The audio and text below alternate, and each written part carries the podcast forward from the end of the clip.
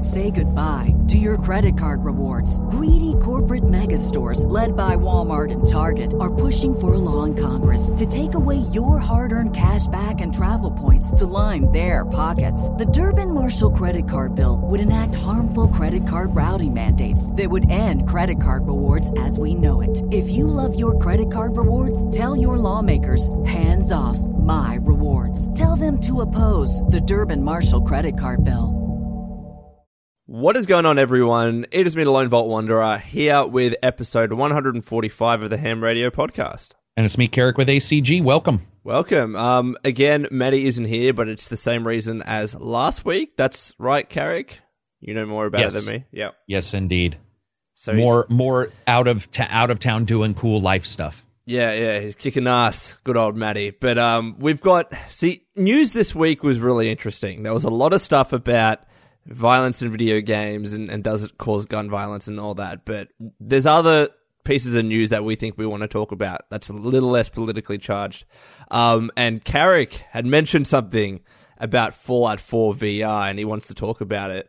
Um, so we'll jump straight into that. Uh, timestamps will be in the description below. All the other links necessary will be there. But Carrick, Fallout 4 VR, tell me about your experiences.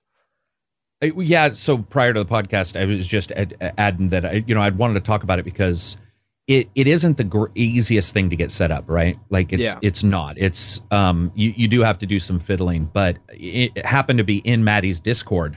People were talking about what what they liked and disliked about Fallout 4 and this morning and I randomly posted I was like you know what's weird is now that I've looked back at my time which I was explained to you the podcast I don't even want to say how many hours because that's embarrassing but it's a ton and it, it changed it it really did change the entire way I felt about Fallout 4 now remembering that I was not a hater of Fallout 4 day 1 Yeah. I didn't mind it. I thought it was I enjoyed it. I gave it a buy because to me 60 bucks there was some fun there. I get everybody's reasoning. Like al- almost everything people have said it's one of the few times where I think fans all sort of have the same idea of what's the problem like with Fallout 4 right Yeah. what what exactly is that issue?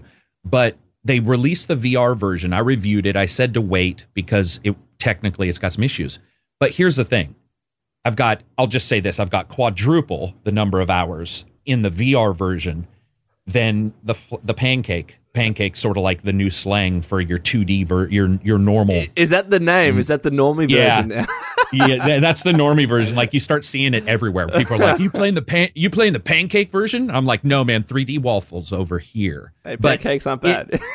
yeah, pa- exactly. I think they're fucking delicious. So, um, I I just I would like to see if anybody else has tried it because I ended up having some people come over a couple days ago and I was we were showing them different games and they had seen me talk about it and they were like, you know, we don't want you to set up if it's too hard. And I was like, no, man, uh, it's it's set up now. Once you set it up once, you're pretty good to go. It's just that first bit. And I got it running, and it was so it was so crazy because one of the guys has a lot of hours in Fallout 4 as well, Yeah. and he was like, man, this is different. the The distance to detail ratio changes when you're in the world, and what you see um, that first town uh, in Fallout 4, um, not Providence, um, Sanctuary? shoot, Sanctu- is it Sanctuary? No, it's the second one. Sorry, it's the one right after Sanctuary, down the hill. Ah, see, that's been And- so long. Yeah, go on. You save the the the the militia that are there, and then they come to pro- uh, Yeah. they come to Sanctuary. And yeah, yeah. dude, it's I mean every single building, every single building became this place to explore. that's and- excellent. It yeah, it, and I see this all the time. A lot of people are talking about is VR failing? Is it doing well? PSVR went on a huge sale. It's only 199 bucks right now, which is even though Fallout 4 is not on the PSVR yet, it's still interesting because Sony sees it somewhat as a success. They've done Yeah. okay. yeah, Um, but it's one of those things where I don't think it's going to be. It, it, it's obviously not a platform that it's not like a PS4 release where suddenly everybody's buying a PS4. Hmm. It's more like I've got some extra money and I want to see games in a different light. And whether it be Skyrim, which I wasn't a big fan of, or or, or, or what have you, it is odd to me that when I was playing Fallout 4 and I was so intimately aware of what Fallout 4 was prior that it changed that much in VR. I mean, it is it it was so different to experience it with all the proper settings so you felt as tall as you were in real life Hmm. And to just walk through it, man. It was it, it was it's it's so fun. I mean, it's so different So, to so play you, that. You mentioned there that you didn't really like Skyrim. Now, um, is that Skyrim in VR or just generally? yeah, yeah, Skyrim in VR. Okay, so what's the what is the fundamental difference between VR Skyrim and VR Fallout 4? Because the only, um, at least Bethesda VR game that I've experienced is Skyrim, and while it was very cool and like one of the coolest things that I experienced was just swimming under the water, I was just like, Yeah. this this is insane, this is awesome. I did walk away from it thinking, all right, now could I put up to hundred hours into that? Probably not. So, w- what are the differences between Skyrim VR and Fallout 4 VR? I think the first thing is one's on PC, one's on PSVR. PSVR is very blurry. It's so the Skyrim yeah, resolution, yeah. yeah, it's a resolution. And then and then you add in the fact that the controllers for a VR like mine, which is Samsung Rift Vive, they're made for VR, but you're using the Move, which is ancient. Yeah. And and I just don't think even if you play a game with a controller, it just you want to experience it, you want to grip a gun or a sword, and when you can't do that or when it doesn't work exactly right, um, I think that's one thing. I think Skyrim also. I, I think graphics and resolution do matter in VR. They have to be at least somewhat crisp, and Skyrim's was just so blurry that it, it made me sick. And Wow. so that was one of the major problems I had with Skyrim is I tried to play that so many times. Well, that was the one. I don't know if I I thought I told you, but we had the party. We had Yeah. eight people here. All all eight went home sick. All eight oh god. in a row. No shit. I, I had people like laying on the floor, and it looked like the only thing they could do was breathe, or they were going to die because they were so ill. And the the reason is is moving to the side. There's human brain doesn't really work that well when you strafe in VR. Your brain doesn't see that movement very well. Hmm. And Skyrim, you just happen to use it, you know, bows and arrows. I think the difference between VR, to be brutally honest, Skyrim and Fallout, if you ignore all that other stuff, is that guns. And the reason why, or ranged, right? There's, it, it's, you can still get up close and personal in Fallout VR, but the VATS system just works in VR when you, when you get it set up. It's, it's so fun to go in that slow motion and and use your VR controllers to like aim perfectly at a foot or a leg. Like there's something that's un, uh, just one step above. And I think also Skyrim is just a little older, a little clunkier. It's already got interface problems with its menu. Things that oh, and the Pip Boy, dude, I'm telling you, the first time you grab or, or you're playing Fallout 4 VR and you turn your left hand and the VR or the Pip Boy appears on your wrist, it's pretty fucking epic. I, Like, I could just like- imagine that'd be pretty cool. yeah, you're just like, whoa, I'm I'm sort of here, you know. So Yeah. I just wanted to bring it up because I think that uh, you know it'll it'll never be the big thing, but it is cool to experience a game on another platform and have it change so dramatically. So, so I, ha- I have to. Uh, this is another question and another issue that I experienced with Skyrim VR. The whole how you walk and traverse through the world. So this was the Yeah. click and point transport system, and look, that was fine. But the only problem, and I could never understand why they did this, they tied that to how much it was like a meter that you gradually used up as you kept transporting when you were playing Skyrim. It was almost like Yeah. AP in Fallout 4. So how does that work in, Fallout 4 VR? You can choose, so you can do exactly what you're saying, which I hated, where like it uses stamina in some weird way. Yeah, it was And- stamina in yeah. Skyrim. That's right. Yeah, um, in in Fallout 4 VR, and maybe the same in Skyrim because I don't remember, but in Fallout 4 VR, you can move normally with your thumb pad, um, or good, good. or you can you know do this teleport. And some people use a teleport to stop from being ill. Makes total Mm. sense. Fallout 4 does something a little different. Um, it uses the science of peripheral vision, which is basically if you tighten the peripheral vision when you're in VR, you for reasons you know there's various different reasons why this happens you get um, less sick and so Wow. What you can adjust this binocular view i guess so when you move forward fast it sort of blurs on the the edges of your screen and what it does is it just tricks the mind into feeling a little less like what's happening right Yeah. at this moment you know and, and, and what and- the resolution with Fallout 4 VR on the the Vive? Right, that's what you're playing it on. Uh, I was pl- I was playing it on the Vive. The big difference has been the Samsung Odyssey. So the Samsung Odyssey is 1440p technically. Right, They've got a weird resolution. The um the Vive is lower than that. It's like a I, I think the Vives are I think the if I remember right, the Rift and the Vive are just the 1080, the typical. Um, and I will admit that I think that resolution matters so much that the change because I had Fallout 4 VR Hmm. and I played it on the Rift and I was interested in it, but you could see the pixels on the screen. The Samsung is just enough of a step up to where that's very difficult to see. Yeah, and, to be honest, that's when if it mattered. like the first time that I experienced it, again, it was PlayStation 4 VR, and I've played it a couple of times now. If you're used to PC gaming, and this is not meant to sound elitist or anything, but let's say you're used to at least very high 1080p, if not 1440p, when you put Yeah. The, the you know the PlayStation 4 VR up to your eyes, you do very much notice the the lack in resolution and just like the the squaring around the edges and, and all that kind of stuff. So it yeah, maybe maybe even the Vive 2 Carrick. I mean, that has 1440p. I'm I think. I mean, th- Yeah, they, the they Vive- that up. Yeah.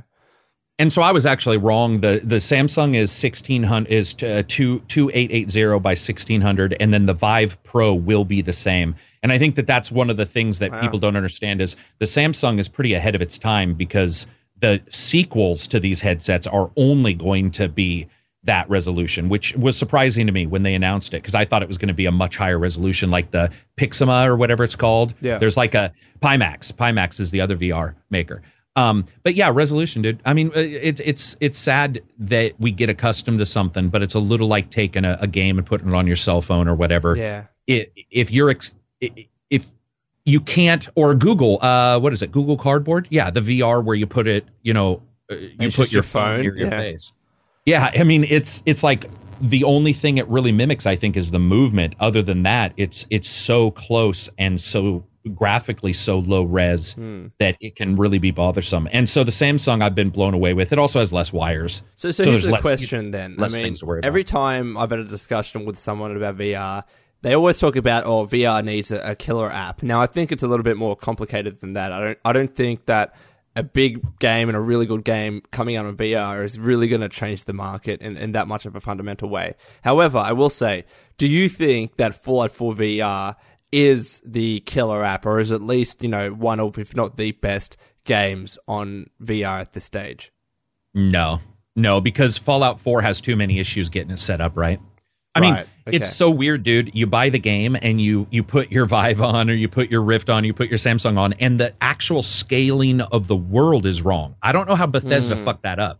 So you have to INI file. You have to actually go into an INI file. Well, you don't Sounds have like to. a Bethesda game. but yeah, it sounds like a but yeah. What am I saying? Yeah, there, there you go. You should, it's almost like you should have your INI you know file open before Dude, you even You, install you one. need of these a, a shortcut on your desktop. Like I, I recently installed both Fallout 3 and New Vegas, and you know you always have to change INI files. It's just it's part and part of the course with the Bethesda. It game. really is. It's it's so weird, and um, I don't think it is. I also don't, in any way, shape, or form, believe that it needs a killer app. I think that Yeah. rarely in history has any platform other than may, maybe the SNES with like a Mario that people talk about has that really ever bore, bore out. And I think when you look at games that are amazing, without a shadow of a doubt, Matty would agree if he was on here, but Resident Evil is Resident Evil 7 on PSVR, despite it being low res, is Yep. fantastic.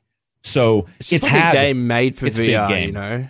hmm Yeah. Yeah. yeah. It's I, I I think it's just it's it, I on all honesty it's cost, dude. I mean, the PSVR just now went to 199, which is your uh, what you know what we always joke around is the casual purchase price. Yeah. Um originally, you know, these systems are coming out. It's why I told people not to get the Vive even though I owned it because it was so expensive and I liked it, but it's like the price, it makes it doesn't make sense to a normal consumer to look and go, I'm going to spend a bunch of money to ha- possibly hack my Bethesda game to get it to like what? I mean, Mm. at some point they they're not meeting the consumer halfway.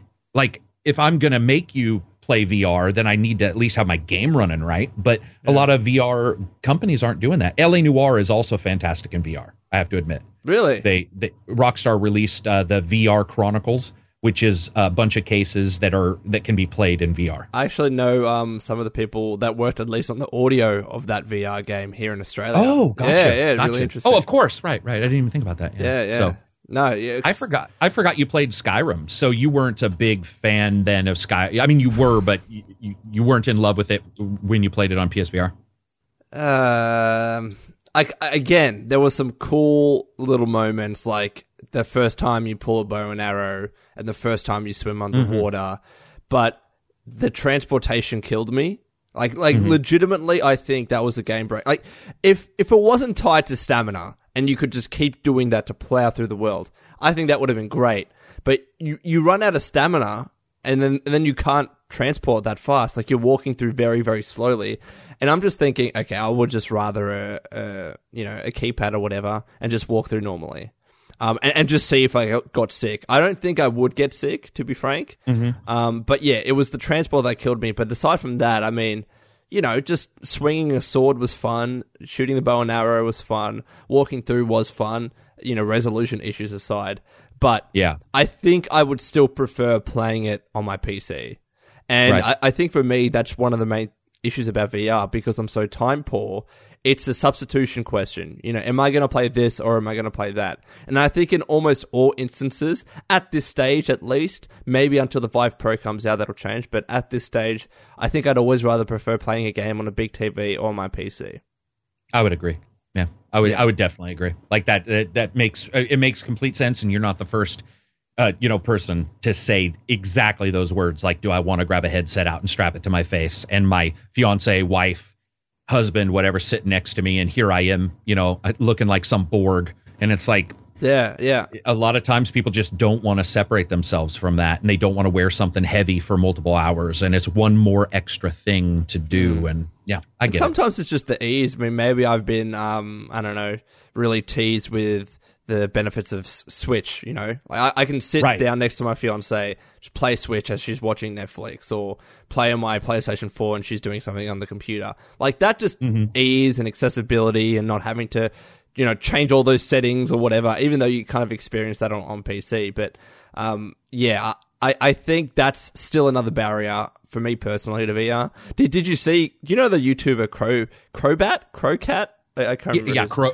uh, Crocat. Crowcat. So I, I yeah, Crowcat. I, I, made a video about VR and how, how, I thought that you know for me it wasn't um it wasn't there yet, and he featured my voice clip in that video of his. Uh, so that was oh. pretty fun, and it, God, everyone has told me about it, but I still think I feel the same way about about VR, and I yeah. definitely see the potential. And to be honest, I've said this from day one: the true potential of VR and AR and MR is not in the game space; it's in the serious game space. It's in health, education, you know, medicine, all that kind of stuff, police training, whatever it is. Yeah. But in terms of games, yeah, I, I would still need to wait for prices to come down. I would still need to wait for a much bigger library of games, and, and then we'll see. But at this stage, man, I'm I got my PC, which is pretty much covered with my Xbox games. I do have an Xbox that if there is is ever an exclusive that I want to play, then I'll just pull that out. Then I got my Switch yeah. and PS4. Like, what what else do I need? Like, covered off pretty much.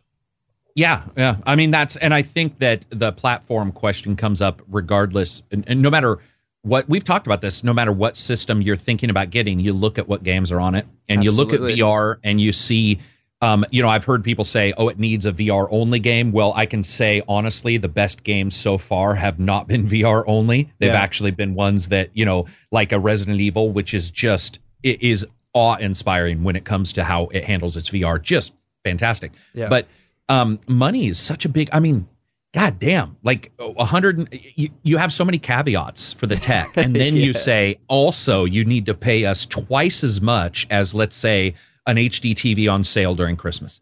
That's a, an hard yeah. sell. Yeah, you're. I mean, you're asking somebody to foot up some serious cash, and I love Elite. I will never play Elite on a pancake version on the 2D version ever again. Um, the VR version is amazing. War Thunder, amazing in VR. But man, would I never tell somebody to go get one. Like it would never, it would never come into my brain to say you need to run and get one. I will show it to them, but there's no way I would want that on my side. Like yeah. So as a final question, then, like, what do you think is a palatable price for VR? Because bearing in mind, obviously, you would need a PC for it too, unless you know it somehow comes to I don't know. Maybe the PS4 Pro could be getting or, or, allow a better PS4 VR headset. But what do you think is a good price for VR right now? Because I think in Australia it's still hovering around the nine hundred to thousand dollar mark. Um, but let's say for the Vive or, or the the Oculus or the equivalents, what do you think is a good price in US for VR? Uh, probably the 199, like, but it would have to be better than the PSVR's re- uh, resolution. Yeah, and, and that'll happen That's- in time. Like as they improve Yeah. tech, as parts become cheaper, as manufacturing processes become much more efficient, it eventually it'll drop down in price to that. I mean, r- just remember how expensive game consoles and games were back in the nineties. You know what I mean? Like it, it'll Yeah. it'll come down eventually. Um, but yeah, any final thoughts on that? Or because I, I was saying we were speaking about PS4, and we might as well move on to all the games that I've been playing on that because I really want to talk about uh, Horizon Zero Dawn and also a little bit about Last of Us. Nope, that was it. I just wanted to bring it up because it was an interesting discussion in your guys' Discord, in in Matty's Discord, and then um, I think that especially when you look at like where they're headed now in the next, you know, this year or next year, they got to re- announce another game. Yeah. It'll be interesting to see, you know, what they do.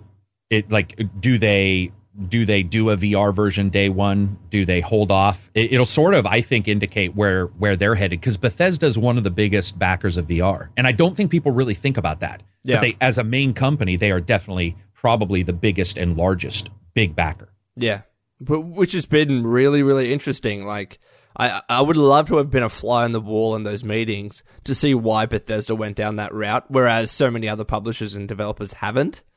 Um, I- Right. I, I just would loved to have understood their their rationale, but it's probably something we'll we'll never really know uh, yet, anyways.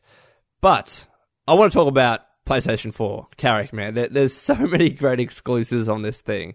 The the first thing that I played was Last of Us, and now I'm playing Horizon Zero Dawn, and I'm kind of just making my way through the big exclusives that you expect. Like, I do want to play Uncharted Collection soon. Um, I've got Shadow of the Colossus. Like, I've got a bunch of nice exclusive games. But Horizon Zero Dawn, it's such a beautiful looking game. Like, would you would you agree with me on that? It's just so fun, especially on the PS4 Pro. I'm I'm having a blast with it. Yeah, it's one. It's easily one of the best looking games. Did you get the um the DLC for it, the Frozen Lands? Uh, so I don't have that yet. I'm just playing my way through the main game. Do you recommend the DLC?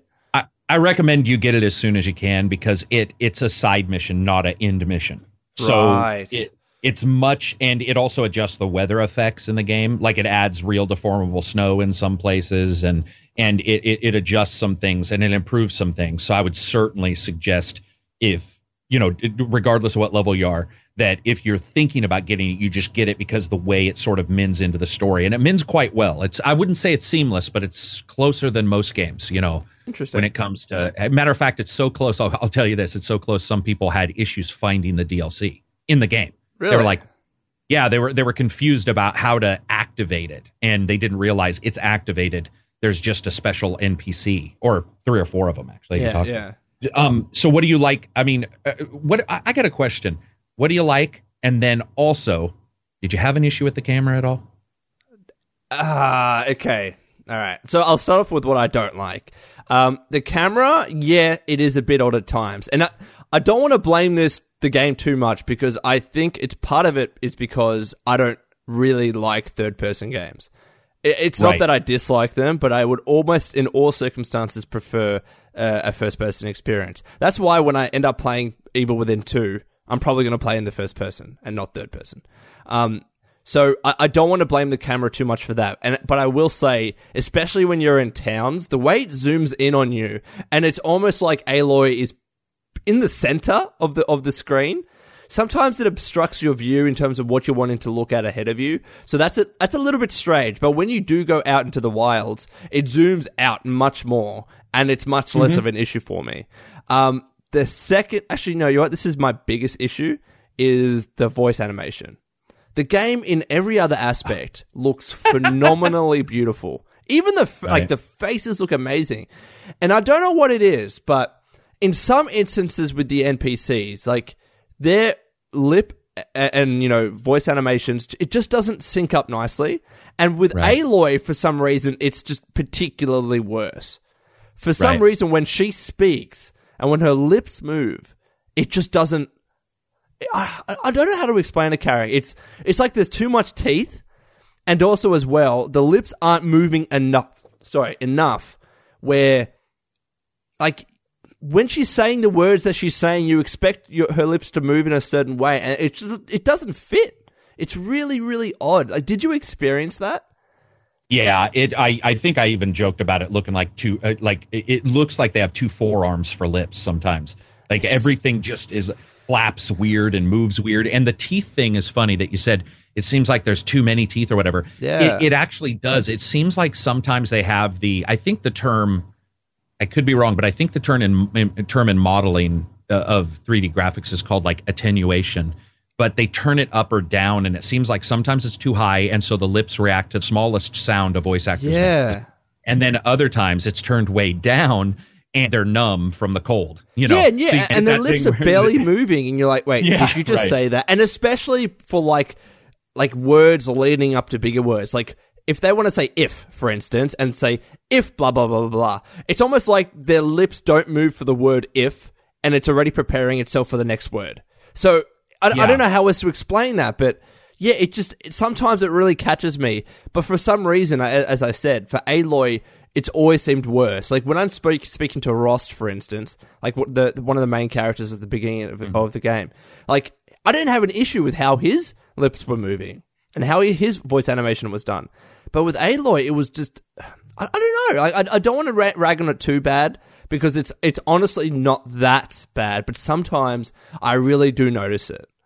And, and of course, I think you notice it because everything else, like you said, is is is so good. beautiful. It's like everything's leveled up, and somebody didn't level up intelligence at the same time. You're all as a fucked up character, and, and, you're looking at their faces, like you're looking at when Aloy and whoever is talking, right. like the facial structure, the detail. It's phenomenal. It's beautiful.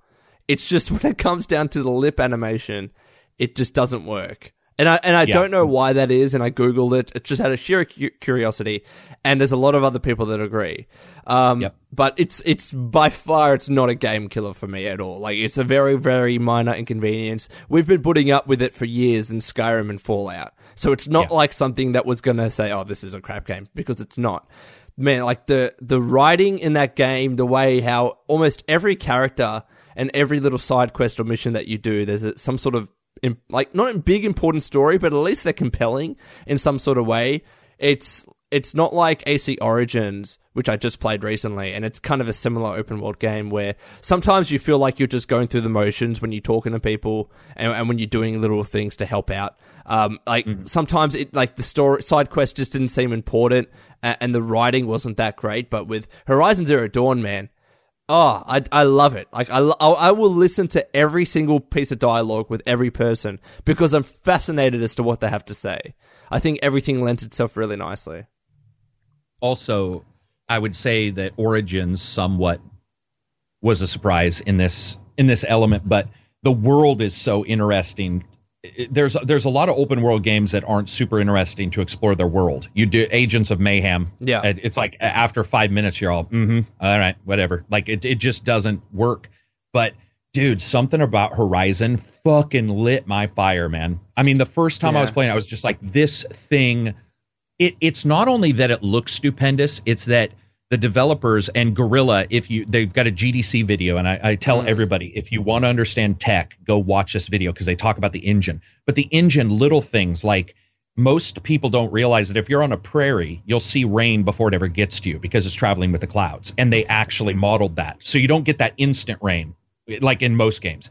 And it's the attention to detail of the little things that make me go, I want to go to the skyscraper that's obviously like you know millions of years old or whatever yeah. that's fallen to the wayside. Like I want to go there, and rarely do games really make me think that. Yeah, but oh, I will say though, like while the world is very beautiful, like sometimes I don't get that urge to explore like I might do in Fallout. Like I don't know what it is. Oh, but, interesting. Yeah, okay. yeah, it, and it's not like a bad thing. Like I, I would still want to go and explore different areas, but when I play Fallout, I get much more of an urge to explore through a building than I do in Horizon Zero Dawn than to like mm. just go okay. to a different area of the map and I, I haven't really been exploring in like the the ruins or like caves or anything like that. If there are that many caves, I don't know. Like I've been mostly been outside killing machines, going into big towns and stuff. Like I, I haven't gotcha. been getting that big urge to explore as much uh, as much as I do in other games. But still, have you gone to the main city? Yes, the, I have. Where? Okay, Wait, so hold on. I, uh, is it Meridian you're talking about, or another one? It's the one where you're traveling across, and it goes into the desert No, I haven't gone the- there yet. No. So, dude, th- I don't even know how to describe how amazing this is. Like, the, and this might be where I turned. So, I, I where like I I don't remember because once you pass that, it's hard to remember prior. Like, it's it- Okay. it's it's difficult to go. Okay, did I like that or not? But I can tell you this. There's a particular thing where they're like, okay, the next quest is going to take you to the main city, whatever. And I can't remember the name. I think I'm at that point. I think it is Meridian. I, I think you're. I'm- yeah. you start you start running or whatever and as you're as you're moving the terrain changes from that lush you know the the green all that you know the prairies all those kind of things to this desert and Very cool. the walk the walk is very long very long but you can see the city i'm just blown away by their level of distance that they were able to do in this yeah. graphics engine because and you make it to this city after you know a half an hour of walking and that was one of the most surreal and just downright impressive moments in a game I've ever had. Where I was just walking going, "Holy fuck, this is it feels it feels amazing." And I was always looking for a new creature. I was always like, but but the thing is is I sort of get what you're saying because they did not put and people liked it for this, but I can see why some people didn't. They didn't put a lot to explore. They they made it Yeah. quite clear actually. So the Fallout 4 feels different um, than a Kingdom Come. Uh, Skyrim feels different, sorry, than a Kingdom Come. Fallout Yeah. 4 feels different than this, and I think one of the big things is because Bethesda is, um, you know, the WWE of open worlds. It's shit's happening fucking all the time, right? Yeah. So I, I totally, I totally see what you're saying. But what about the camera and aiming? Because I had some issues when I was first in, playing. in, in what way? Uh, I felt like I had to sweep too often. Like I would, uh, like they, they would get behind me too many times, and I would have to do the thing where it's like you circle around, you turn, you know, you have to spin. It just didn't feel like it really was sticky enough or quick enough for some of the combat. And I don't remember if this was the first guys, but I do remember. Yeah, it was a couple of the first guys. I just felt like she didn't react quickly enough on her spin, and when I turned the sensitivity up, that fucked it up instead of fixing it. It like made it too twitchy, if that makes sense. Yeah, like I just it's interesting for me because I had to turn down the sensitivity a little bit because oh, interesting. Yeah, okay. not not because of her general panning of the camera, more so in the aiming. Like I found like the default sensitivity um, was a little bit too high. But I Mm-hmm. don't know wh- whether the experience that you're facing or the issue you're facing was that because just the, the way the machines detect you, like that's just the, how they I- were. mhm. No, I think you're so. I think it's how you how they were, and then combined with that camera Yeah, system. yeah. It just it, and some people that works for them. Other people it doesn't. It's a Dark Souls a- a little bit in Mm. some ways, where it's like things are trying to get behind you, you're trying to get behind them. I just couldn't get it to be sticky enough to where I I felt like I could keep that enemy always in my screen somewhere. And so there were those times where, they, like you said, how they attack, they would do the leap, which I love. Yeah, yeah, But yeah. some sometimes I was just like, man, I wish this thing would just fucking sort of do what I want it to do. Yeah, Um, there's no tether to the enemy that you're focusing on, right? Right. Yeah. Yeah. And, yeah. And it just I, the way it moved felt weird. I just Yeah. don't know how to describe it. I don't know. And a lot of games, I think Last of Us that I just played has this, where you can focus on an enemy and your Mm-hmm. camera will kind of tether itself to that enemy. And, and I think I do like that. Like, I understand what you mean when there's like four different machines and they're all leaping at you and you don't know who to Yeah, focus right. on. And you know what? Maybe this was their intention because it does Yeah, make for an intense battling. But dude, like because they take so much damage from you, you're like uh, constantly keeping your eyes peeled and thinking, "Oh shit." But yeah, no, I I, I think for me a little bit more that adds to the tension and that makes the battles a little bit more difficult. Sure. Um, but again, like I still have just general issues with third person. Like I would love to have seen this game um, just in a first person perspective, or even like Skyrim, allow us to swap. I can't. I really do wish games would adopt that a little bit more. And I know it's hard, um, but where you can swap between third person and first person, because I get why in Horizon Zero Dawn, because like the facial, like the the faces look so good, the uh, the armor she wears and the clothes Aloy, Aloy wears they're really interesting to look at. Um, Mm-hmm. And sometimes when I'm looking at conversations, I'd just be I'd be fixated by their faces because I think they look so pretty. Um. Right. But yeah, I, I would still prefer a, a first person expect, perspective, but I can see why it's not done that way. Like when I was playing Last of Us, it's also third person, and I kind of got over it. But Mm-hmm. yeah, that's just my personal uh, opinion, anyways. Did you see? Uh, I can't remember because we we've talked about this with Matty o- over and over. But um, Evil Within two. Did you you did play it or did? You? No, I haven't.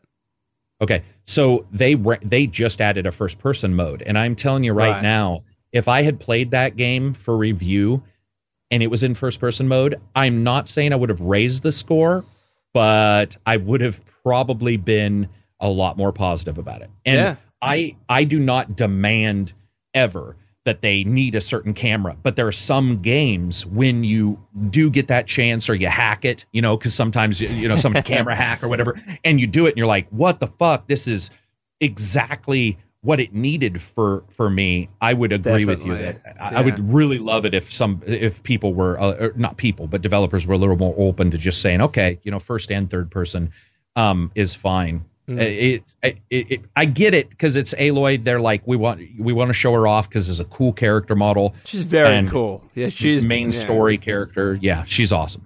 Like, and, and I will be fair. Like, that is the one benefit of um, third person when you know you can change your outfit and you can look Yep. at this really cool character with fucking awesome hair, and she just, you know, like she is really. I don't. I don't think relatable. Maybe relatable is the right word, but I, I just. I've fallen in love with her in, in terms of how you fall in love with a character. Like I just, I, I'm really behind her. I, I, I love how confident she is with her, with her bow and arrow and, and enemies. Like just some of the conversations she has, and looking at her face when she's saying these things. Um, when the characters are like, or like whoever you're talking to, they're like, oh, there's a lot of uh, corrupted um machines there. You don't want to go out there. And then Aloy's like, no, I'll be fine. Yeah. She- she's Yeah. just so fucking confident and badass. I love it. Um, and, and, And so the I get why.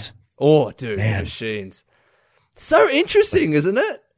Yeah, it, it, it it's cool too because you, like you could go a long time without realizing you know all the different weaknesses. You have to go into the HUD and sort of look at the lore, and you start picking up you know like the turtle characters that are that drop the big pod thing. I mean, like it, there's always somebody weird, and then once the game starts to really unlock which I you it sounds like you probably haven't got to but I mean unlock as in your encounters you start really encountering groups that are different so you get Yeah. two of the fast runners and you get a big you know whatever and you're fighting them and then suddenly you accidentally have aggroed one of the you know robo tyrannosaurus rex whatever the fuck you want to call it and it's it's that moment where i think third person does show scale a Yeah. little better Yeah. when like you see that you're barely as tall as a toe or something you're like oh fuck i didn't realize it was that big until it was like right on me so um the monsters dude they're, they're there's something the chrome and blue neon i mean i'm a sucker for that look, shit dude, anyway isn't it? yeah And, Yeah. like speaking of those tall, um, all those big machines, I think they're called tall boys, or they have a similar name, anyways. Where you have to Long sca- necks. long necks. That's the one where Yeah. you have to scale them and then um, take control of them at the top. Uh, Yep. I, I think third person works much better in that regard. Like I completely agree, and that's why I just wish where you can swap between those two perspectives because sometimes you do want to see you know as much of your view as possible, and you want to see Right. Aloy and stuff like that. But yeah, dude, like those machines, man, I it's, it's such a novel idea to treat machines like they were animals. Like you look at the different machine types, and it's like yeah, one's definitely a deer. One's definitely like a, right, like a dog. Like the scrappers are like dogs digging in the ground. You, Mm-hmm. you know, and and then you got you got the uh, long necks, which is kind of like a an old dinosaur with like maybe like a giraffe or you know uh, yeah what are those dinosaurs with the really long necks? I, I can't remember. now. Stegosaurus? Stegosaurus. Yeah, that's right. stegosaurus uh, brontosaurus sorry brontosaurus. Brontosaurus. Um, and then like they have the like, they're just really big and they have long neck. Like this game, I don't know what it like. I don't know. See, I haven't got to that part in the story yet, so I'm just speculating as to what these machines are and stuff. But they could have easily have gone with regular animals, and they did to some extent with the bulls and stuff. But they could have easily have gone with regular animals. I, I don't think anyone would have complained. But it just it just makes the combat so much more interesting, right? I think it also it whether it be the telling of story through animation or what Yeah. have you, but I, I think that they do a pretty good job with mimicking because because you just picked up on something I don't think I did actually, but you just said these the scrappers are like dogs, and I was like, wait, they were, but for whatever reason. uh, My brain, I just didn't make that connection, but their their animations literally are, and I think what that also does is they tried to have that duality of like, well, she she lives in this world as a natural state, and and the machines aren't really attacking anybody for the most part. They aren't. They're mostly doing whatever machines do, and then you're like gonna fuck you up. you know, it's, Yeah, yeah. it's this weird dichotomy. And so the animation tells a cool story of a little bit of animal innocence, where you feel Definitely. you you you take out one of those enemies and you're like, ah, you know, like it's fun and you want to, but at the same time, you're you sort of question it a little bit like Shadow of Colossus, let's say, where you're like, what am I Yeah. doing right now? And, and you know, be am I going to find out? I mean, e- even when you corrupt uh, uh, an animal and Mm-hmm. you're riding them, and then they end up getting killed because you keep putting them into battle, Yep. f- I feel bad. Yep. Like my my, Yep. my fiance was sitting next to me, and she was like, "Y- y- "Your little horse needs to be repaired. Can you repair it?" I'm like, "I don't think I can yet. I don't know if that's a possibility." But she didn't want the thing to die, and I'm like, you know what? I kind of feel bad for it now. Yeah, yeah. They it, Guerrilla knows. I mean, who would have thought, dude? If you had sat me down and said, "What developer who's developed good or mediocre first-person games Yeah. was going to develop Horizon Zero Dawn?" It certainly would have never, in a million years, had me say Guerrilla Games. And yeah, it's um it, it, it's it's fantastic. I suggest anybody who hasn't got a chance maybe doesn't like a female character i get it whatever you may dislike or like i i certainly have told multiple people you should check it out anyway at its cost. It's not it's it's it's now um uh lower. So anyway a little bit discounted anyway. Yeah. and i certainly tell people they should you know see if they can at least look at it because it's an experience that's pretty unique when you look at the other games an uncharted Yeah. or what have you And, and I really do think that a lot of people will like Aloy as a character. Like, I've just, I, I don't know what it is, but she's really, again, relatable. I don't think is the right word, but it's like you want to root for her and, and want her to do well in life. I don't know Yeah. why she has that quality or charm about her, and I think a lot of it has to do with whoever voice acted her because I think done a great job, and I really wish I knew Yeah. who it was. Um, but yeah, really good game. I'm having fun pa- playing it. I I can kind of see like I, I want to uh, touch on one thing. Some of the side quests, like clearing out a bandit camp, for instance. The 1st one that I did, at least, it wasn't just like, oh, clear out a bandit camp and save these people. You you found this person who I don't want to spoil too much, but essentially this guy loves to kill bandits, right?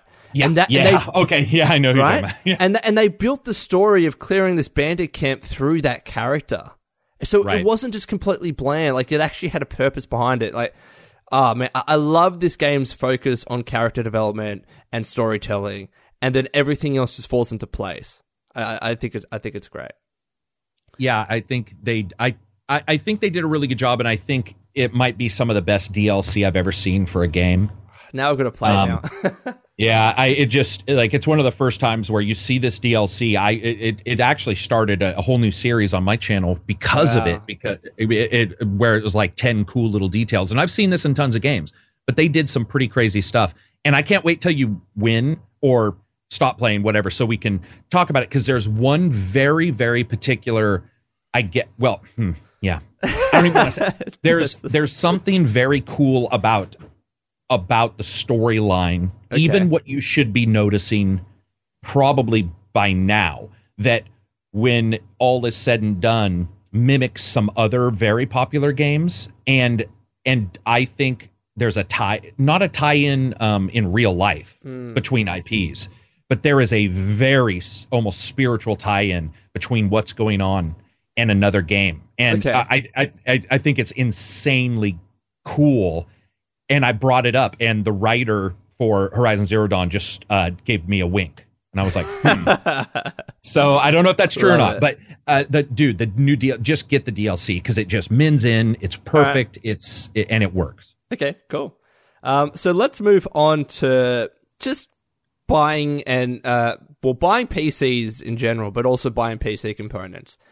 Like everyone knows at this stage, cryptocurrency mining is just going crazy, and as a result of that, GPU prices are going through the roof, particularly for Nvidia's latest gen um, GPU, so the 1080s, 1080 Ti's, 1070s, Yeah. 1060s to an extent, but I haven't seen the price increases as bad with the lower end cards. But you know, prices are just shooting through the roof. And people have been saying that, well, it's actually cheaper now to buy a pre built PC because all the costs are contained. You're still getting a good GPU and you're getting all these other parts. And also, mind you, re- like retailers are saying, well, we'll sell you this GPU at relatively close to MSRP but will you also have to bundle it in with something else. And that's Right. another way that they can kind of distinguish between people that are interested genuinely interested in pc ga- gaming pcs and people that just want to get a gpu for cryptocurrency mining. But you were saying something Carrick about how people have been buying pre-built pcs and then selling the parts at a, at a profit. Yeah, there's uh, uh, there was a couple forums where there was a bunch of threads and so, and there's a couple stores online where they were looking at the price and they were like, if I buy this pre-built, um, because of course the pre-builts get their video cards at a different in a different like line in a different way right, than yeah. your retailer. Yeah, so so they're cheaper and they were like, if I if I take this out, I can sell it and actually make a profit of like one hundred to two hundred dollars, depending on when and where and That's to whom I sell it to. Yeah. Yeah. it's and then you and then what's then you have people with a bunch of spare parts, but you also have those companies saying, well, shit, if you guys are going to Hmm. do that, then should we? I mean, we would love for you to just get our stuff at whatever cost, but you know, there's some hubbub. It's like, well, should we raise our price by fifty to hundred dollars? Even you'll still make money if you want to do this. But I think there's a lot of weirdness, and I know you and I, I, I own some crypto coin, but I, I don't like what it's doing to this, you know, what we're seeing right now. But what Yeah. is weird to me is, and I can't, I'm going to tell you, I just don't feel comfortable with any retailer saying we're not going to sell you something. And it's happening here, even in my town, where they're like, you can't buy a video card unless you do this and this and this. And it makes me, there's something very, to, like almost like Black Mirror about that. Hmm. They, you know, it's like, well, we get to control what you can buy. It's not money anymore. It's a, it, in a weird way, it's a social tag. Are you a crypto miner? Or and I get it because people are going to get mad. I'm not saying it's that people should be able to buy them and ruin the market. I'm saying it's creepy to see some retailers say you can't, you you just can't unless you buy it with other stuff or you sign. There's uh one of the stores here has you like sign and you can't buy more than one or two. That's what happens with medication. I mean, that's creepy. Yeah, like that's, you know what I mean? That's just Yeah. that's a little odd. Um, but you just got a new PC. Did you? Were you lucky enough to I- get in right before this happened? Carrick, I literally got in right before this happened. So I Hmm. I built my like I built my PC, but had the store um build it for me. So I picked all the components. This was in December of last year, and I Mm-hmm. was literally like a month before all this cryptocurrency price hijacking happened. Where, for example, the GTX 1080 Ti that I got increased Yeah. in price by 350 bucks. And that's in a month. Like I just bought it the month prior. So when people are like to me, "Well, uh, has GPU prices gone up for you?" and I thought, "Well, no. You know, maybe Australia's in a bubble." And then I just searched back on the, literally the same um, retailer that I bought it from. The, the price had increased, and you can only buy one. So it literally says in red, one per person. And I'm thinking, dude, if I just waited a month, I would have had to have paid like another 350 for this GPU. And that's like that's like the price differential at regular cost between like a GTX 1060 and a GTX 1080. Th- that's how Yeah. big the price increase is. And I was I was mind blown to think, man, like I I know like there are laws around retail resale or retail price maintenance where Mm-hmm. someone like Nvidia can't say to like the retailer you have to sell it at this cost. They can have a Right. recommended price, but then the retailer can do whatever they want. I never thought that those laws would backfire. Because now that's exactly what's happened, right? I mean, Yeah, it is. You know, It is. cryptocurrency mining has happened, and retailers they're the ones taking advantage of this. And Nvidia's like, That's true. well, uh, it's illegal for us to set price because we can't do that. But now gamers are suffering the consequences. That's true. I didn't even think about that. And I got my TI and made one hundred dollars. By the way, because I sold my Fuck. 1080. Yeah, so I made hundred dollars by selling my 1080 normal and Shit. fucking then buying a TI. Uh, I got one at a reduced, a little bit of a reduced cost, but because it was already rising, I just happened to make the switch, just like you. I, mine was, I think, in November or December, where I was like, oh, I might get a TI for VR. and a little bit higher frame rate. And I fucking just slipped in and was like, I just made a hundred dollar profit and I have Insane. the TI. It, it's sad. I didn't even think about that the laws and and that's I think the problem not with laws. I don't want people to think I'm, I'm going crazy. I was just about to say that, but it, it is the it, it. I think it's the problem when you when you have this kind of situation comes up that is world defining and Mhm. cryptocurrency.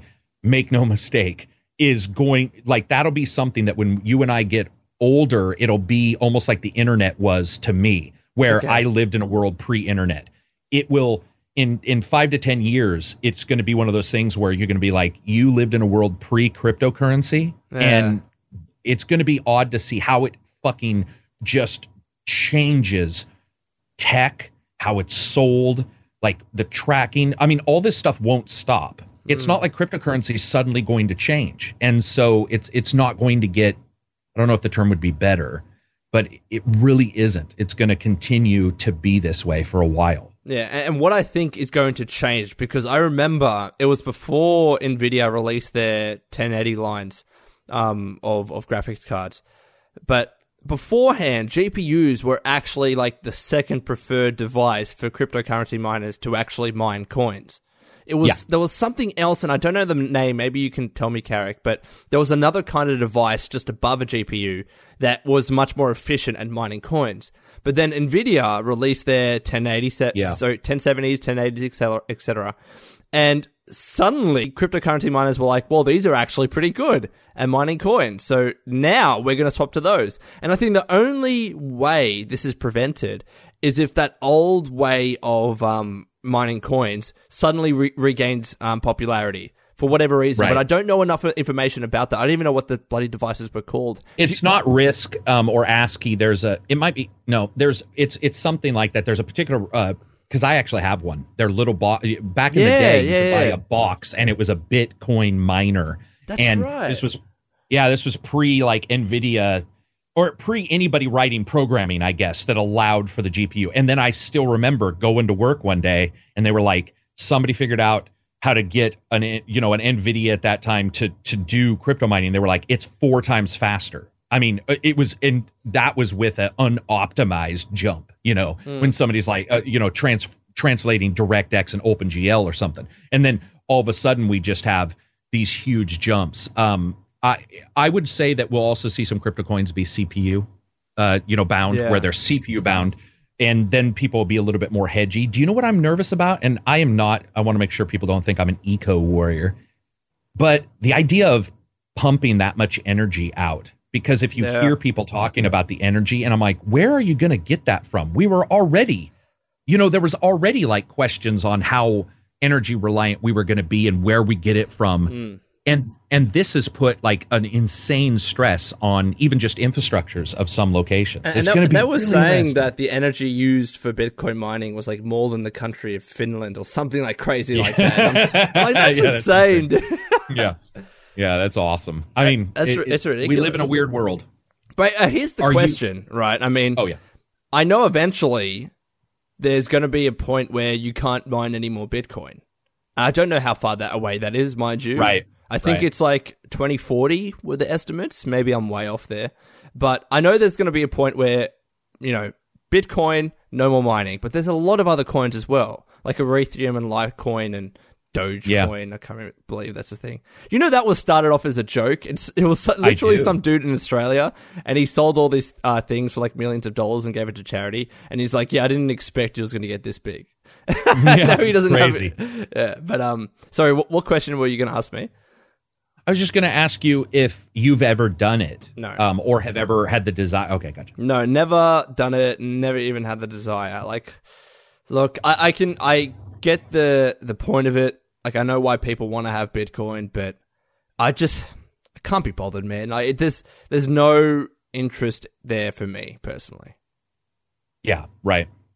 So Yeah, I, I, I think I, I think I get it, and I think I, I understand that as especially as we go a little farther, um, and, and more technology comes out, and people start, you know, where the cards become even harder to get, there will be some kind of there. There's got to be something that comes forward and like sort of slows it down Yeah. because at some point you're just like, okay, great, hook up a nuclear furnace to my backyard because I've got 8,000, you know, 1080 uh, 1080 Ti's running, and it's Yeah. just and and then you're cooling it too, right? Yep. So you're probably using energy to cool it, and uh, it's just really interesting to see gaming, which you would have said a, a couple of years ago wasn't ever going to be affected. Yeah. Like you'd be all, well, why would that ever be affected? And now you have browsers hijacking your CPU power when you go to like Pirate Bay or whatever. Mm. They have all these nefarious um, extensions for Chrome where people found crypto coin mining in them. Isn't it crazy? and Uh. it used to be it used to be the domain, sort of like hacking. Yeah. It used to be the domain of the intelligent. And I don't mean to say that in a bad way, but you had to be hyper intelligent. You had to figure the programming out yourself. And now, dude, you go and you download the program.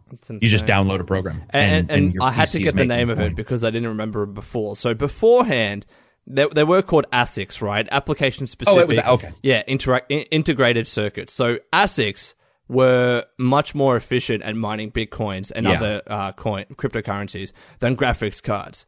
And then GTX 1080s and stuff came out, and then they over they, they surpassed ASICs, or maybe it's one of those things where they're both still very useful, but maybe the the supply of, of ASICs is just way under the demand. So miners are like, well, you know what, GPUs are pretty good equivalent, so we're going to start Yeah. buying them. I think it, it's. I don't think it's just one uh, answer here. I think both of those things kind of happened, and yeah, ma- maybe we need to get to the stage where just hi- maybe okay, just have. Uh, maybe it's not Nvidia, maybe it's a retailer, but just sell GPUs in bulk because people buying a PC. They're not buying Right, GPUs in right. bulk. Like you would buy two at most for like At most. Ninety-five percent of people.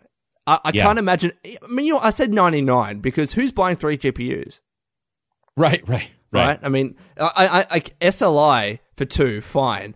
Whoever's doing three and four, like you're probably mining bitcoins anyway. So, yeah, Yeah, like- on the side, you're playing you games and probably now are. mining Yeah, yeah. Your, your Yeah. computer's that powerful, but look, it does suck. It really does suck. And you know what? I, I just for the sake of completeness, I want to go to. So I, I purchased my uh, PC from a company called M-Wave. They're pretty big in Australia. Um, Mm-hmm. and yeah, GTX 1080 Ti still at the price, still at three hundred dollars more. Actually, you know what? They went up by another fifty bucks. There you go. Jesus yeah, Christ. Yeah. I, I want to make sure people understand. I mean, y- you, you may be rich. I'm not. 50 bucks is a lot to me. And It is a lot, When you, yeah. When you start figuring out ways to like mini max your, you know, these things and be like, if I buy this, I can get to it, blah, blah, blah. Pretty soon, you have people who are affecting the market because of that. So it's, it, Yeah. you go into the market and you're in the market because something happened. And instead, the market is doing things because of it. Like it's this full circle Simba circle of life weird shit that's going on. It's it's crazy. It, it'll be interesting to see. Like I said, in a couple years, it's just going to be really interesting to see. Does somebody hack the Xbox and the PS4? Uh-huh. And they're like, hey, guess what? These crypto mine on the side. And I, w- I mean, it's nerve wracking to think that that's possible, but it's very possible. And It's just So- it really insane to me that some like because you know GTX 1080 Ti's you have different versions of them. Some of them will start from 1200 Australian, which still might seem expensive to, to some of you in the US, but they are Australian.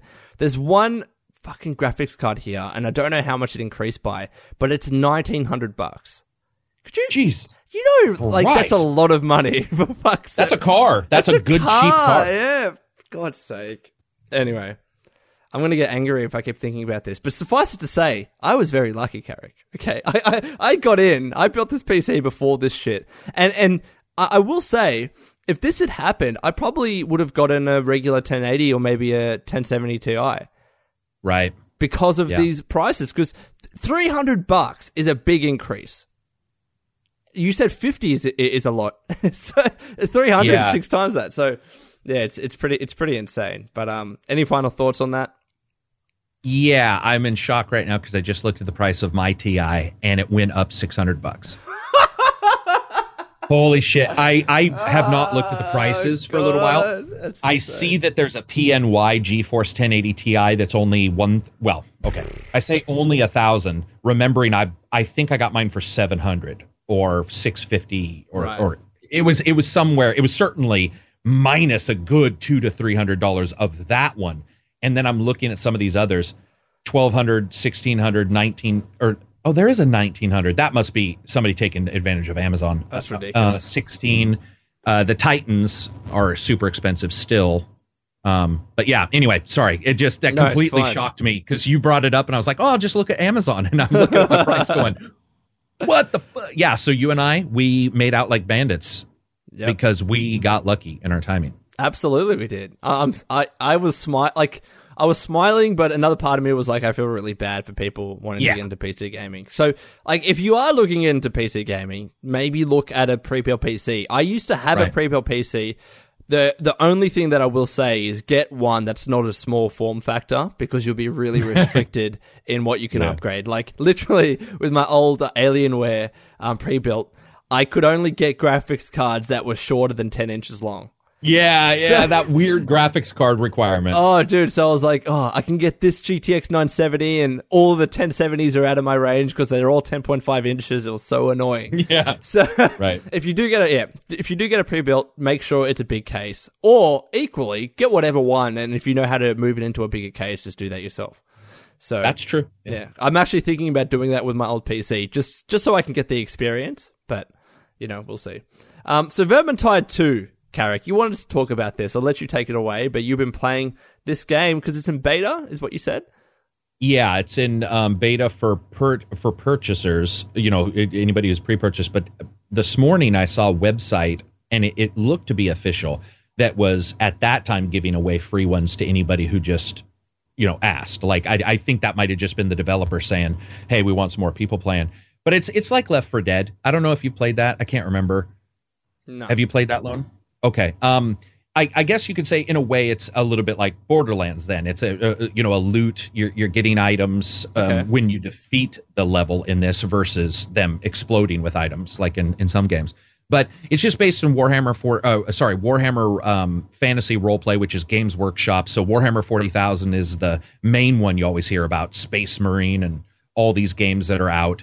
And then this is their fantasy version of their world and it's it's awesome man. It's just a party based game. I just spent about four hours. I loved vermintide 1 it had some issues but this one um it, it a lot of people aren't you know old fans coming to the new game. There's a lot of things that they want fixed which i totally understand. But the beta itself to come off a kingdom come loan Hmm. to come off of a game that that barely runs sometimes and you're just like i just want a normal frame rate in this game to play vermintide and it's i was recording at 4k playing at 4k and streaming to discord and it was still running at 60 frames a second or above and i was like fuck this is nice like it was so nice awesome. to not have that be the issue right um, but it's fun. You just you pick a class like a dwarf, uh, uh, um, various different types of humans, an elf, uh, magic user, and and you go out with your primary and secondary weapon. Like a for the dwarf, it's you start out with an axe and a shield, and um, it's just one of those spawn games. So like a Left 4 Dead has an AI that watches you play and then says, okay, it's been a little quiet, so we're gonna spawn a mob, right? We're gonna spawn some bad guys and that's sort of how Left 4 Dead became popular. Was it, it- you would bump into a car, the car alarm would go off, which would then cause the AI to say, "Okay, we're going to release some zombies." But what happens here is you're fighting Skaven, which, if you don't know what Warhammer is, it's basically giant ratmen, and they're they're incredibly popular in the Warhammer rule, uh, world. Probably one of the most popular like races because of how evil they are. And the cool thing is, is the original Vermintide did this as well. It's one of the first games, other than zombies, which you'll sometimes see, but where the the the enemies can crawl out of anything because that's what they're known for in the game world. So you'll be like running along and they're crawling up along the wharf docks behind you from under like they're coming out of sewers and stuff. There's a there's just a feeling of you never 100% sure know where they're going to come from and Left 4 Dead did that as as well. I don't want to pretend like Vermintide's the only one, but there's a feeling of kinetics with the animation too. When you hit somebody, your sword or axe stops. It doesn't like Skyrim, you know, it doesn't go like woo, goes through them and Yeah. they fly off. And um, it's it's just so fucking fun. It's just brutally over the top. Tons of enemies, you know, a hundred Skaven on screen at any one time. It'll be it's first person and it it's just one of those games that I think it's coming out um March 8th. But it's just one of those games that I sort of like because they don't require I don't want to say no thought, but they don't require a ton of, you know, Horizon Zero Dawn sometimes I know what you mean, requires yeah. You know what I mean? And it requires a little more mental fortitude at times. And sometimes you just want to turn something And just on and shoot play. shit. Yeah. and shoot shit. Yeah, and Yeah. It, and it's and it looks good to boot, which is always nice. And I, I enjoyed the shit out of the first one, and it, I'm so happy to see a second one. There's there's a couple issues, but yeah, I'm just excited, man. I I'm so happy to see us getting into the busier time of the year too. Yeah, and sweet. that it seems like March is rolling into that. Yeah, dude, like we're starting to get like at least news of the games coming out this year come out real fast. Yeah. So like I'm really looking for. I don't know why. Don't ask me. I'm looking really, really forward to Biomutant. I just it just looks Oh like oh. The Yeah. trans the, the the like the you can be any type of creature game. yeah, yeah, yeah. I don't know why. Yeah. It just reminds me of my days with Ratchet and Clank. So I think I'd have Right. a blast of that. But yeah, you know, you're right. Like we are getting into that busy period, and this year's looking all right for gaming. Yeah, it's a different year though. Uh, I, like we were talking about in Discord, it, it's hard to describe what kind of year it is because It's strange. it- It's strange, yeah, and maybe it's because last year a lot of us would have considered. I think you and I've talked about this, where you sort of consider last year one of the premier years, I guess. Yeah. Overall, if you if you take everything into account, and this year isn't bad because it's got Red Dead, which is gonna probably explode Yeah. but it, it's it's these other games that you see and I, to me that's it sounds really weird but to me that's why i think i like these years better because i get to experience some titles without the fucking hubbub that comes with a star wars battlefront 2 there was Yeah. so much political and and rightly so but so much political bullshit so much um uh, you know, uh, just overall microtransaction shit, so much gameplay questioning that you it was hard to experience it. It was hard to just experience it, numb and and play it. I will, I will say, do you remember how we did that podcast where we pretty much we, we said that 2017 was a really good year for gaming?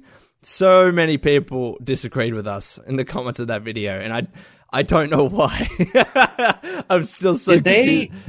And weren't they also bringing up another year? Because I think we might have. Of course, they might have just been argumentative, but I think we Yeah. might have also said. I think we might. They might have felt we excluded um 2004. Is it 2014? Which we hear a lot about, or 2012. There was there. I I do think I remember going in there and seeing a lot of people be like, yeah. Blah blah blah. You know, this is a. But the thing is, loan. they don't. If they don't have a Switch, let's say, they're That- not going to experience right. rabbits. You are absolutely right. Or Zelda, or or Super Or Mario Odyssey. Like God Right. damn, yeah, yeah. Yeah. I, I agree. Yeah, so you. that's like that's that's a le- one entire leg, and I'm not saying people should run out and buy it. I'm just saying that's one entire leg people miss, and you're you're experiencing it right now with the PS4. You're like, I'm finally getting to play some of the exclusives. Dude, absolutely. And like, if we had that discussion when I'd played Horizon Zero Dawn, I would have been even more giddy about 2017, right? Yeah, Um, yeah. And like, there's a bunch of other exclusives that came out last year that I still want to want to play. Dude, just the PS4 is an exclusive machine. I, Yeah. I, I cannot wait. Just I, I'm literally every night playing an exclusive game on that thing, and, and I'm loving every moment of it. But anyways, I can't remember. Did you ever play? no, Nier? I never played Nier. But Nier is that's not exclusive to PS4, is it? Well, it's X. Uh, it is PC. Sorry. Oh, it's so on it's PC. PC Yeah, there you go. PS4. Yeah. Cool. Um, but let's talk about the support of old video games like Master Chief Collection. This was a topic that you wanted to talk about, Carrick, so I'll let you start and then we can get into it. Well, I just was surprised. Like that game, dude. It was one of the first games I reviewed, for Christ's sakes, and it was it was a disaster. Hmm. Yeah. I mean, it was a legitimate disaster, and to see Microsoft be, I, I don't know whether people, I I firmly believe that they should have released it correctly the first time because it is Halo, which blows my mind that they let it they let it release in the absolute terrible form it was in. But games as a service, there is a couple positives, and one we see Division Yep. in you know doing better. Siege, uh, uh, uh, Rainbow Six Siege is doing incredibly well, and people are really seem to be really happy with yeah. that. It's just a different time, man. It's it's weird to see it, and it's weird to see Microsoft be like, "Hey, what do you guys see about M- Master Chief?" I had to look up what MCC meant because I couldn't even remember. they were like, "What do you think about MCC?" And I was like, "Fuck, I have no. Co- what what is it? Like, is it a processor?" And then I was like, "Oh, Master Chief Collection. I got Marvel gotcha. Cinematic. uh, So, yeah, yeah, exact character verse. Um, characterverse. But do you play? Well, first of all, I guess my question to you is: Are you? Do you like the idea? No, I don't want to say it like that of games of, as a service. But I guess are you surprised that we're seeing this kind of switch, or did you sort of already Um, expect? Okay, so I think MCC is a little bit of a different case because I, I don't want to say that that was a game that was dead and now it's been kind of reinvigorated because of the Xbox Mm-hmm. One X. To an extent, that has happened. Like I remember reading an article recently about how the Xbox One X was essentially a new start for uh, Halo and Master Chief because they released Right. a, a pretty big update or several big updates with the Xbox One X, where now that game I think is running all right now. Like I think it's a solid experience. Um, but when you talk about like Rainbow Six Siege and, and a bunch of the other ones, those are uh, uh, Overwatch or, or what, whatever it is. Those are relatively recent games, or at least games that uh, like are still th- very much the main focus of the studio. GTA Five, for instance, like it's an old game, but that is Rockstar's last game, right? yeah, Um, Right. I don't think you could say the same about. It was Microsoft Studios with MCC. Is that correct? Three four uh three four three. Yeah, Three, four, one of the ones okay. they own. Yeah. Yeah, and, and I think they've moved on to something else, or I, I don't know. But anyways, like the the amount of people that were playing that game and the amount of attention it got, it was just nowhere near to the stage of GTA. So it very much fell off the map. And even at Right. that stage, Microsoft is trying to reinvigorate it. In regards to your question about games as a service, I mean, it's I know it's become it's become a buzzword, but I, I feel it's become a little bit too synonymous with loot boxes and stuff because that's certainly not what it is. Like games as a service is meant to mean one, online multiplayer games that receive a lot of support. Two, single player games that get a lot of expansions. Like very much so Witcher 3 was games as a service because it got expansions. Okay. You know, like Right. that that's my personal opinion anyways. Like some people might disagree, but I think any game that keeps getting supported past launch, especially with big expansions, that I think that is still considered games as a service. And I know I think it was Ubisoft that was criticized recently for saying that we're going to treat AC Origins as games as a service. But what they really meant was we're just going to keep giving big expansions to it. So that's one of the problems when you create these buzzwords where the issues become conflated, and especially with all those controversies with loot boxes, people just instantly attach loot boxes to games as a service. And I, and again, Yeah. fundamentally, I think they're two they're, they're related concepts, but loot boxes may fall within games as a service, but it may not. I still think they're very mutually exclusive, or they can be. Yeah, I mean, yeah, I guess they. I, I, I think they can. I think it's probably just they came up maybe at the same. They, they they rose in popularity as a term maybe at the same time, and so they I just sort of get connected. Yeah. Um, I, I it, it just seems it's interesting to me because we've talked about this before. It's like how when does a company move on to like their sequel or whatever, and then when does a company say we're gonna we're gonna do Siege, which I believe somebody well, for example, Destiny, they're like ten year package for these three games, Yep. and people some people were happy, but some really weren't, and. It, it and they sort of want the iterate they want that iteration. They don't want the same thing being changed. They want a full package change. Yeah. and I, I just think it's going to be interesting to see if you're seeing a major company microsoft another major publisher activision ubisoft a couple of these companies doing this. Like it's not all bad. A lot of it is. I get why people have an issue but it, Yeah. it it is it is unique to see somebody look back and go, yeah, we're just going to fix like Master Chief or we're going to fix Siege instead of all those initial purchasers losing out on their cash. Yeah. Like- and it's hard for me to argue against those people. No, and, and I get it. Like, I, I know that there are negative aspects of games as a service, but fundamentally, I see that as you buy a game day one and it's going to be supported as long as the developer wants or the publisher wants to support it, right? Yeah. Like, ser- service means you're going to get keep getting something out of it. You might have to spend money. You, like, there might be loot boxes.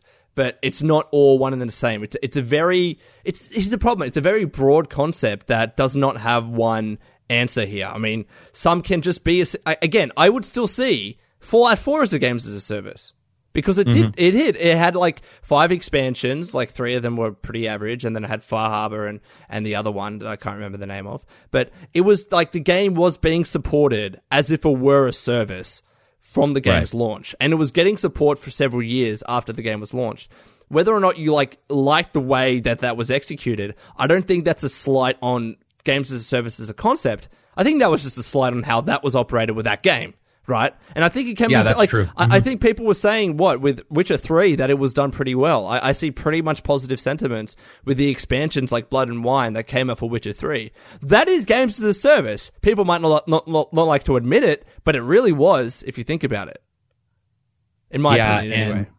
no, I would say almost all MMOs are a game as a service. Oh, absolutely. a lot of us desire, you know, a new MMO, and and we'll play it. I will. Uh, Yeah. You know, there's there. So I I certainly get why people have issues with it, but to me, I think that it's obvious when you see a Microsoft or somebody Yeah. go and say we're going to do this that you're seeing what I would consider to be a, a and they've they've talked about games as a service before. I don't want people to get uh, to to mistake that, but I guess I always assumed it would not be a game that released a long time ago Yeah. and was very poorly done. I like like I see what you mean, Siege. yeah. Instead, they were like, yeah, I guess I would have assumed it would have been a new one, or like it for like a Gears or something. But Hmm. it, and and maybe that's just me being stupid. It's it's so it is cool to see that though, because like I said, I do hate it when shit games or games that have so many problems are released and people some people are happy a lot of people aren't and then we just move on that can suck too pretty i mean and i think we've all had that it's easy to be like i hate games as a service but sometimes i think we've all had that time where we wish the game was a game as a service because it had some issues and they just dropped it Yeah, like you, you And want it to get hate that. updated. And, and, and Yeah. again, like, look, I, I can see why people don't like the term because very often it does go hand in hand with loot boxes. Very often it does go hand in hand with like crappy practices. Like, I, I get that. But I think still as a concept, if it's done right, it can be a positive thing. Yep. So, i would agree for Yeah. sure um, so we got. I know we've been speaking for over an hour, Carrick. I don't want to keep you too long, but you wanted to talk about as a final thing, just to, to end the podcast, these new 4K um, anti-aliasing cables. Yeah, uh, I had seen uh, Grimblade, so I wanted to um, make sure that I, I said his name so he he can see that if he if he follows this uh, podcast. But he was talking about it after I posted some links and um and and sort of knows the technology. What they are is anti-aliasing most of the time is done on your video card. And so what this company has done is they've taken what you could it's not going to be exact so nobody get mad but the easiest way to describe it is SMAA which is a type of which is a type of anti-aliasing that is the entire screen. So they can't they don't choose particular elements and say this will be anti-aliased which is now the that's the way it's done now where people are like trying to be smarter with it. What happens is these these companies have put this chip in the HDMI cable and it actually does full screen anti-aliasing.